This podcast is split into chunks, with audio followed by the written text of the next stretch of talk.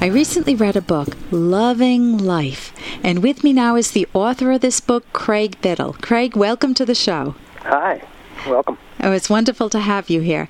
Craig, you know, Loving Life, I think of the title of that book and imagine that I'm a housewife. And I'm sitting home and I'm trying to enjoy my life and I putter around in the garden and do a few things. But I gotta tell you, I am depressed, I'm bored, and you've written this book, Loving Life.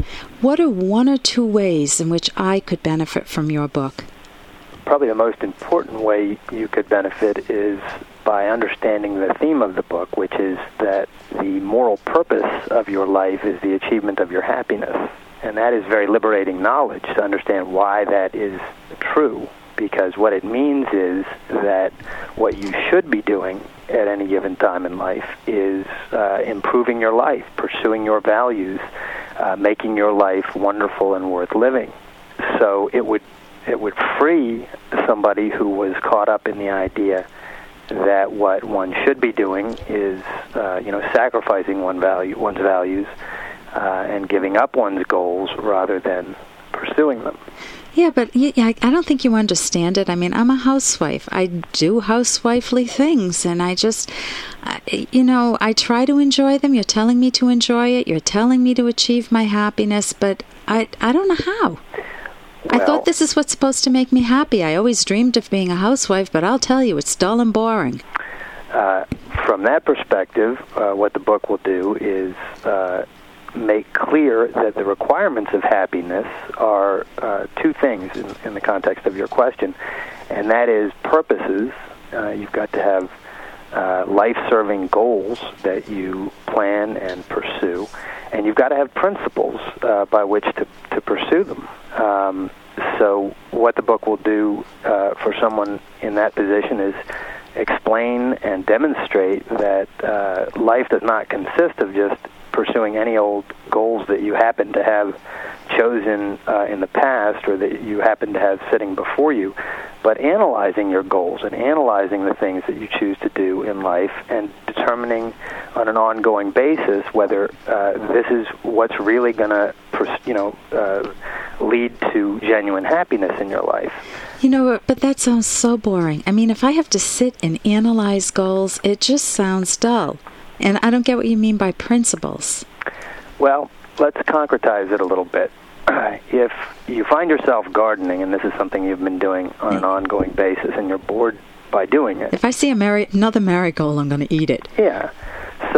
Uh, you know, in life, at any given time, we're doing one thing and not all the other things that we could be doing. Life is limited in that way. Uh, so the question is, if you're bored gardening, why on earth are you continuing to do this? Uh, and what my book would suggest uh, is that you take account of your other alternatives in life. Um, you need to introspect uh, and you need to extrospect. You need to look inside at the things that are important. So, what, what, what questions should I ask myself? You should ask yourself, what if I could be doing anything other than gardening? What would I like to be doing right now? I would love to be a dancer. There you go. Now, t- take a concrete goal like that. But my husband doesn't dance. How well, am I going to do this? That's that's uh, that's your husband's choice, and you uh, ought not be dictated by your husband's choices.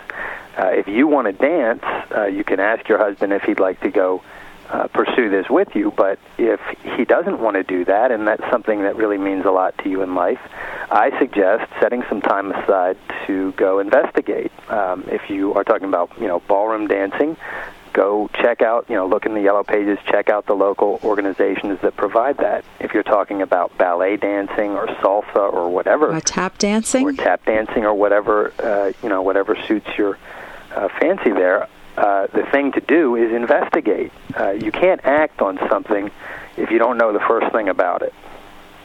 So you need to look into it, and uh, it may well be. In fact, I, I like ballroom dancing myself. My wife and I spend a lot of time doing that, and I can tell you from firsthand knowledge, uh, there are a number of people who get into ballroom dancing uh, when their spouse or their partner is not interested in getting into it, and down the line, the spouse or partner uh, gets turned on by the idea when he sees uh, what kind of fun it is and how interesting it is, and winds up getting into it. So.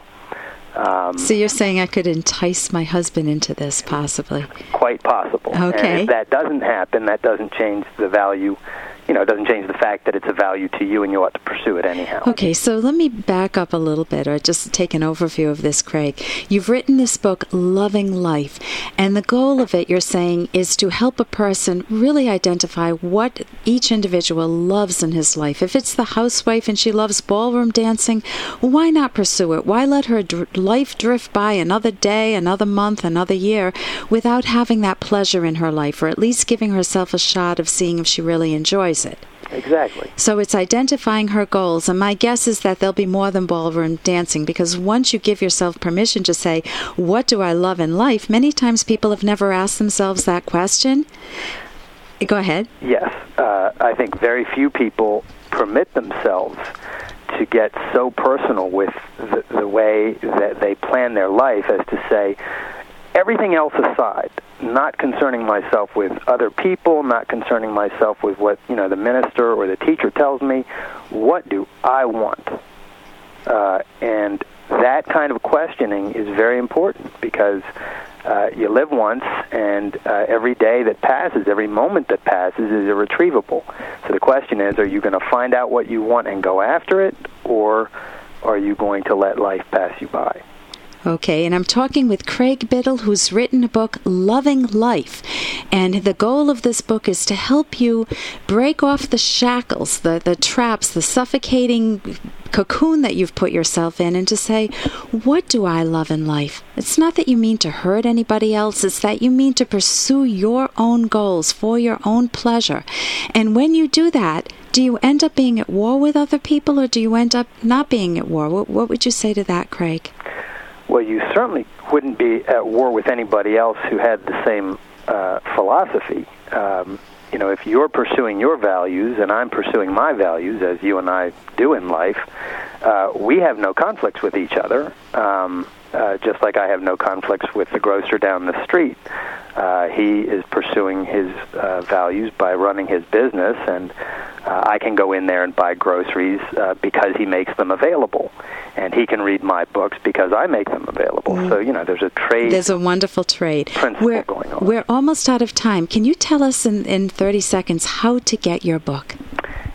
Uh, you can buy it uh, at practically any bookstore, or you can order it from any local bookstore, or you can uh, uh, go to glenallenpress.com, which is the publisher and there are links there for ordering it. Okay, and the book again is Loving Life by Craig Biddle, and it's the type of book you would want to get yourself if you're just feeling down in the dumps and you don't know what mistakes you've made in your life, what errors you've made, and what's within your control, what's not within your control, and how to put your life back together. And as you say in one chapter, to live purposefully, to really enjoy your life, to milk it for all it's worth, so you don't get at the end of your life and have that very sad situation of saying, oh my God, I missed out on my own life. And thank you so much for being on the show, Craig. This is Dr. Ellen Kenner with The Rational Basis of Happiness. I'm a clinical psychologist, and I can't wait to be with you again next week. Uh, my number is always toll free 1 877 D R K E N N E R. Think of your questions, write them down, give me a call. Here's an excerpt from The Selfish Path to Romance by Drs. Kenner and Locke. If you must criticize, avoid understating or overstating. Consider Marcy saying to her husband Doug, "The past 3 days you told me you'd be home for dinner at 6, and I planned for dinner at that time. When you came home at 7:30 again, I felt angry. I wish you had called me. I waited around when I could have gone to the gym." Doug might then say, I'm very sorry I didn't call. I really welcome your meals after my hectic days. I'll make sure from now on to notify you as soon as I know my schedule has changed. Had Marcy told Doug that he was always late, he would have immediately recalled times he came home on time or early, and he would have dismissed her complaint. He then might have attacked her with times she was late. They would have failed to communicate effectively. Download Chapter 1 for free at drkenner.com and at amazon.com.